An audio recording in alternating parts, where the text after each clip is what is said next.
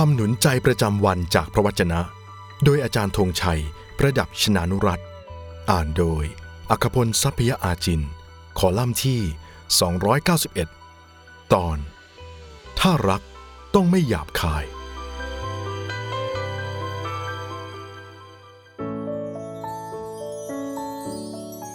ความรักไม่หยาบคาย ไม่เห็นแก่ตัว ไม่ฉุนเฉียว ไม่ช่างจดจำความผิด It isn't rude. It doesn't seek its own advantage. It isn't irritable. It doesn't keep a record of complaints. พระธรรมหนึ่งโครินบทที่ 13 ข้อที่ 5 สวัสดีครับพี่น้องที่รักครับ ถ้าคนเรารักกัน เขาจะไม่หยาบคายใส่กัน ดังนั้นหากว่ามีท่าที ท่าทางหรือการพูดจาในทำนองหยาบคายใส่กัน ไม่ว่าจะเป็นในบ้าน ในโบสถ์ในบริษัท หรือในที่ที่เราอยู่ด้วยกัน ที่นั่นเริ่มออกอาการรักลด หรือไร้รักออกมาแล้วคำว่าหยาบคาย ในพระธรรมข้อนี้ หมายถึง การประพฤติที่ไม่เหมาะสม หรือหน้าอายหน้าขายหน้า หรือในท่าทีที่สมควรได้รับการตำหนิริเชล อีกูดริช ได้กล่าวไว้ว่า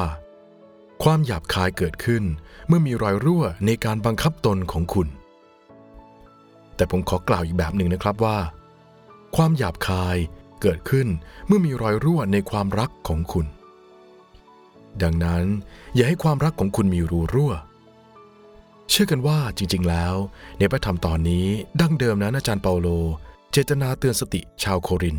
ให้ระวังไม่แสดงท่าทีที่ไม่เหมาะสมออกมา ในช่วงเวลาที่นมัสการพระเจ้า หรือในขณะที่ร่วมพิธีมหาสนิท และการรับประทานอาหารร่วมกัน ที่ไร้ระเบียบที่ต่างคนต่างเห็นแก่ตัว เอาตัวเองเป็นศูนย์กลาง โดยไม่สนใจความรู้สึกของคนอื่นที่อยู่ร่วมด้วย จึงทำให้เกิดรอยรั่วแห่งความรักขึ้น ในคริสตจักรของพระเจ้าแห่งความรักครับดังที่ปรากฏในพระธรรมหนึ่งโครินบทที่ 11 ข้อ 17 ถึง 22 ได้กล่าวว่า ในการกำชับต่อไปนี้ ข้าพเจ้าชมพวกท่านไม่ได้ คือว่าการชุมนุมกันของพวกท่านมักจะได้ผลเสียมากกว่าผลดี ประการแรก ข้าพเจ้าได้ยินว่า เมื่อมาชุมนุมกันในคริสตจักร พวกท่านมีการแตกแยกกัน และข้าพเจ้าเชื่อว่าคงมีส่วนที่เป็นจริง เพราะจะต้องมีการขัดแย้งกันในพวกท่าน เพื่อฝ่ายถูกในพวกท่านจะปรากฏ เมื่อท่านทั้งหลายมาชุมนุมพร้อมกันนั้น จึงไม่ใช่การกินในงานเลี้ยงขององค์พระผู้เป็นเจ้า เพราะว่าในการกินอาหารนั้น แต่ละคนต่างกินอาหารของตนก่อน บ้างก็ยังหิวอยู่ และบ้างก็เมา อะไรกันนี่ พวกท่านไม่มีบ้านที่จะกินและดื่มหรือ หรือว่าท่านดูหมิ่นคริสตจักรของพระเจ้า และสร้างความอับอายให้กับคนที่ขัดสน จะให้ข้าพเจ้าพูดอย่างไร จะให้ชมพวกท่านหรือ ข้าพเจ้าไม่ขอชมพวกท่านในเรื่องนี้ พี่น้องที่รักครับ อาจารย์เปาโลเตือนสติเราว่า คนที่รู้จักพระเจ้า สมควรแสดงอาการแห่งความรักที่เอื้ออาทรต่อคนรอบข้าง ไม่ใช่ก่อเกิดปัญหา ผ่านความไร้น้ำใจ หยาบคาย เอาแต่ใจตัวเองหรือไร้มารยาทโดยมองข้ามความรู้สึกและความต้องการของผู้อื่นนะครับ อย่าตอบโต้ความหยาบคายด้วยคำพูดหรือท่าทีที่หยาบคายกว่า เราต้องรู้จักเลือกท่าทีที่เหมาะสม ในการอยู่ร่วมกันที่ดีกว่าความหยาบคาย คือรู้จักเอาใจเขามาใส่ใจเรา และตอบสนองความต้องการของผู้อื่น ด้วยการช่วยเหลือเขาก่อน และให้เป็นหลักวิถีแห่งการประพฤติ ที่เราจะนำไปประยุกต์ปฏิบัติทุกสัมพันธภาพ อย่างเช่น ในครอบครัว ระหว่างสามีภรรยา พ่อแม่ลูก พี่และน้อง และในสังคม ระหว่างคนในชุมชนในพื้นที่สาธารณะ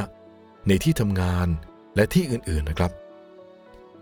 ดังนั้นพี่น้องที่รักครับ ขอให้พูดจาหรือปฏิบัติต่อกันด้วยความสุภาพ และให้เกียรติต่อกัน แม้แต่ในยามที่เราคิดเห็นแตกต่างกันในบางเรื่อง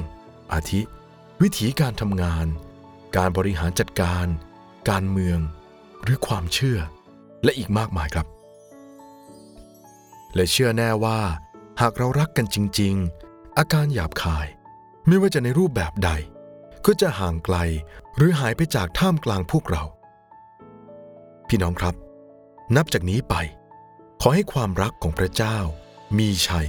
และทำให้วิถีที่เราปฏิบัติหรือตอบสนองต่อกัน จะเป็นอาการที่น่าพึงปรารถนา ผ่านกิริยามารยาทแห่งความเอื้ออาทร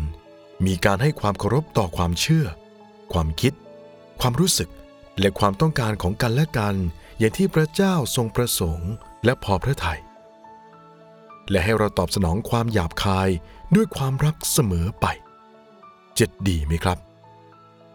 ขอพระเจ้าเสริมกำลังพี่น้องนะครับ สวัสดีครับ